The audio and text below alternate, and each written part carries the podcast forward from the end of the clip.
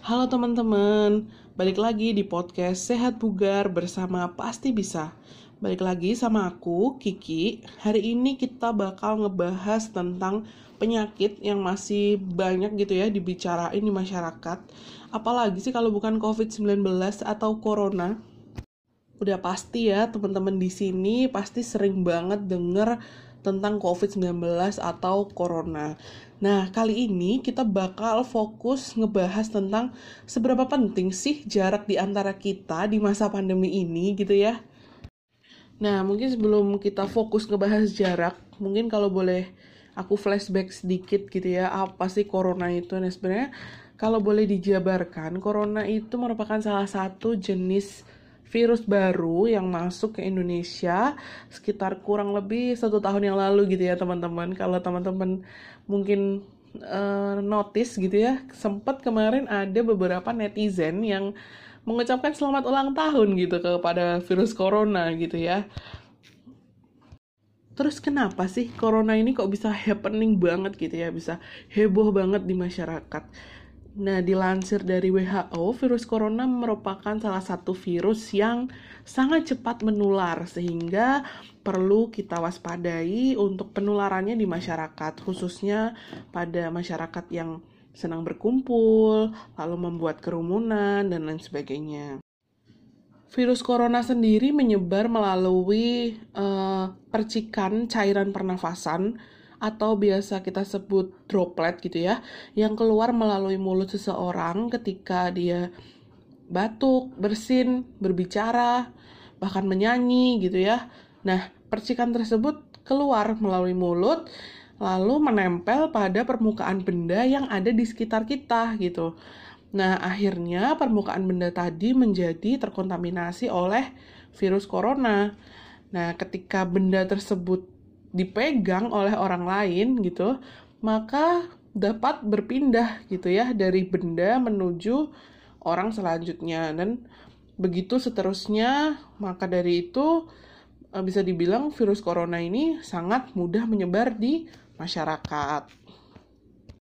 Nah, tapi ternyata ditemukan nih teman-teman fakta di lapangan bahwa satu dari kita yang tertular virus corona itu tidak bergejala teman-teman, tidak menunjukkan demam, tidak batuk, tidak pilek, tidak letih lesu, bahkan tidak sakit tenggorokan, tidak mengalami gangguan pernafasan gitu ya. Jadi tampak sehat-sehat saja. Nah, ini yang perlu kita waspadai orang-orang yang tidak memiliki gejala atau biasa kita sebut OTG ya, orang tanpa gejala. Padahal sebenarnya di dalam tubuh seseorang tersebut sudah mengandung virus corona gitu ya, sudah tertular. Lalu apa yang bisa kita lakukan nih sebagai masyarakat untuk mencegah penularan baik dari orang lain ke kita ataupun kita nih jangan-jangan yang sudah tertular untuk tidak menularkan ke orang lain di sekitar kita gitu ya. Nah, banyak banget nih di masyarakat gitu ya digaung-gaungkan 5M, 5M, 5M. Nah, apa sih 5M itu?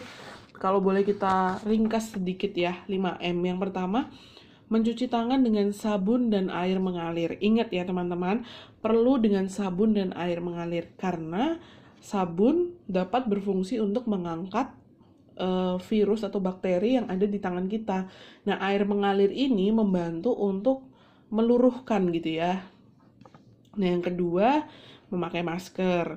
Nah, memakai masker juga penting nih buat kita uh, ketika kita batuk, kita berbicara, ketika kita bersin, kita tidak mengeluarkan droplet ke sekitar kita. Nah, yang ketiga, menjaga jarak. Nah, ini nih yang bakal kita bahas hari ini gitu ya. Yang keempat ada mengurangi mobilisasi dan yang kelima menjauhi kerumunan. Nah, lalu muncul pertanyaan, kenapa sih kita wajib menjaga jarak. Kenapa sih kita harus menerapkan physical distancing di masyarakat gitu ya teman-teman ya. Nah, dilansir dari WHO dan info yang dikeluarkan oleh Kementerian Kesehatan, ternyata physical distancing merupakan salah satu langkah pencegahan yang paling efektif, yang paling mudah yang bisa kita lakukan sebagai masyarakat, sebagai orang awam gitu ya untuk membantu pengendalian infeksi virus corona di tengah-tengah masyarakat. Nah, teman-teman tahu nggak sih, ternyata menjaga jarak di tengah pandemi itu cukup efektif loh untuk menghindari risiko kita terkena droplet COVID-19 dari orang lain. Baik itu ketika batuk, ketika berbicara, ketika bersin. Nah, kita juga bisa melindungi orang lain dari kemungkinan virus yang kita bawa gitu ya. Dan juga kita juga bisa melindungi anggota keluarga kita di rumah. Dengan begitu, maka rantai penularan COVID-19 akan rusak gitu ya. Akan semua orang akan terhindar dari penularan COVID-19. Terus gimana nih kalau misalnya kita berada di ruangan sempit? Seperti ambil contoh kita sedang berada di lift gitu ya. Nggak mungkin kita jaga jarak satu meter dengan orang lain atau dengan pengguna lift gitu kan. Nggak mungkin kita ambil jarak satu meter. Habis dong nanti liftnya ya Nah, gimana sih yang bisa kita lakukan? Nah, teman-teman, kita bisa siasati gitu dengan uh, tidak berhadapan dengan orang lain. Jadi, posisi saling memunggungi satu sama lain. Jadi, yang satu hadap sana, satu hadap sana, lalu yang satu hadap ke belakang gitu ya. Yang tengah hadap ke depan. Nah, ternyata cara tersebut juga bisa uh, membantu gitu dengan kita menjaga jarak tidak perlu uh, berhadapan satu dengan yang lainnya. Selain itu mungkin teman-teman udah banyak yang menemui gitu ya di tempat makan, di tempat umum, di tempat belanja gitu ya. Yaitu dengan membatasi atau mengurangi jumlah orang atau pengunjung dalam suatu waktu. Kita ambil contoh suatu tempat makan yang biasanya bisa menampung 100 pengunjung dalam suatu waktu karena untuk demi menjaga jarak gitu ya, kita mengurangi jumlah pengunjung yang tadinya 100 menjadi 50 atau 40 gitu. Nah, hal tersebut menjadi salah satu contoh bagaimana kita menjaga jarak di masa pandemi. Nah, menjaga jarak juga bisa menjadi salah satu sarana kita untuk membantu tenaga medis yang sedang berjuang. Gitu ya udah saatnya nih kita bantu tenaga medis kita sebagai garda terdepan untuk melawan COVID-19 cukup dengan 2 meter teman-teman. Minimal minimal 2 meter kita menjaga jarak dengan orang lain. Kita sudah membantu tenaga medis dan membantu Indonesia gitu ya untuk berjuang melawan pandemi COVID-19. Terakhir mungkin uh, untuk kita saling mengingatkan satu sama lain ya teman-teman untuk selalu mematuhi protokol kesehatan di mana pun kita berada.